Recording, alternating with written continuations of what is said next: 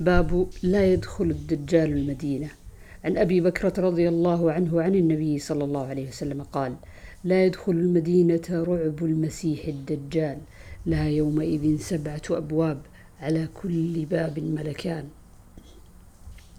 عن أبي هريرة رضي الله عنه قال قال رسول الله صلى الله عليه وسلم على أنقاب المدينة ملائكة لا يدخلها الطاعون ولا الدجال. عن أنس بن مالك رضي الله عنه عن النبي صلى الله عليه وسلم قال: ليس من بلد إلا سيطأه الدجال إلا مكة والمدينة، ليس لها ليس له من نقابها نقب إلا عليه الملائكة صافين يحرسونها. ثم ترجف المدينة بأهلها ثلاث رجفات. فيخرج الله كل كافر ومنافق.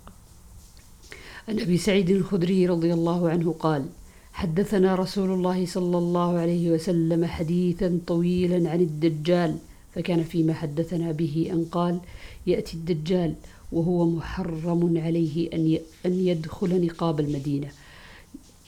يأتي الدجال بعض السباخ التي في بالمدينة فيخرج إليه يومئذ رجل هو خير الناس أو من خير الناس. فيقول أشهد أنك الدجال الذي حدثنا عنك رسول الله صلى الله عليه وسلم حديثا فيقول الدجال أرأيت إن قتلت هذا ثم أحييته هل تشكون في الأمر؟ فيقولون لا فيقتله ثم يحييه فيقول حين يحييه والله ما كنت قط أشد بصيرة مني اليوم. فيقول الدجال أقتله فلا أسلط عليه. باب المدينة تنفي الخبث. عن جابر رضي الله عنه جاء أعرابي النبي صلى الله عليه وسلم فبايعه على الإسلام فجاء من الغد محموما فقال أقلني فأبى ثلاث مرار فقال المدينة كالكير تنفي خبثها وينصع طيبها. عن زيد بن ثابت رضي الله عنه قال لما خرج النبي صلى الله عليه وسلم إلى أحد رجع ناس من أصحابه فقالت فرقة نقتلهم وقالت فرقة لا نقتلهم فنزلت فما لكم في المنافقين فئتين. وقال النبي صلى الله عليه وسلم إنها تنفي الرجال كما تنفي النار خبث الحديد. باب عن أنس رضي الله عنه عن النبي صلى الله عليه وسلم قال اللهم اجعل بالمدينة ضعفي ما جعلت ما جعلت بمكة من البركة. عن أنس رضي الله عنه أن النبي صلى الله عليه وسلم كان إذا قدم من سفر فنظر إلى جدرات المدينة أوضع راحلته وإن كان على دابة حركها من حبها. باب كراهية النبي صلى الله عليه وسلم أن تعرى المدينة. عن أنس رضي الله عنه قال أراد بنو سلمة أن يتحولوا إلى قرب المسجد فكره رسول الله صلى الله عليه وسلم أن تعرى المدينة. وقال يا بني سلمة ألا تحتسبون آثاركم فأقاموا.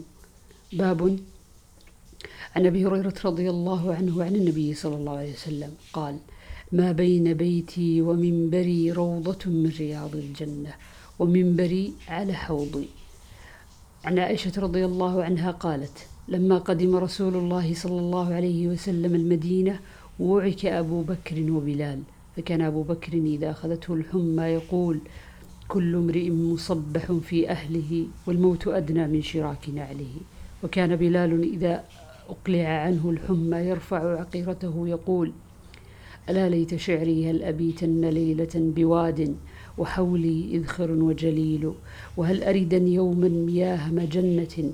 وهل يبدو لي شامة وطفيل؟ قال اللهم لعن شيبة بن ربيعة وعتبة بن ربيعة وأمية بن خلف كما أخرجونا من أرضنا إلى أرض الوباء.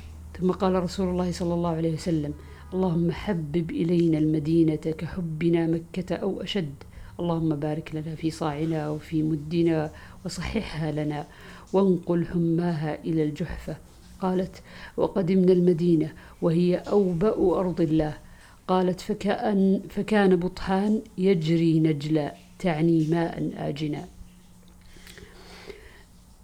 عن زيد بن أسلم عن أبيه عن عمر رضي الله عنه قال اللهم ارزقني شهادة في سبيلك واجعل موتي في بلد رسولك صلى الله عليه وسلم.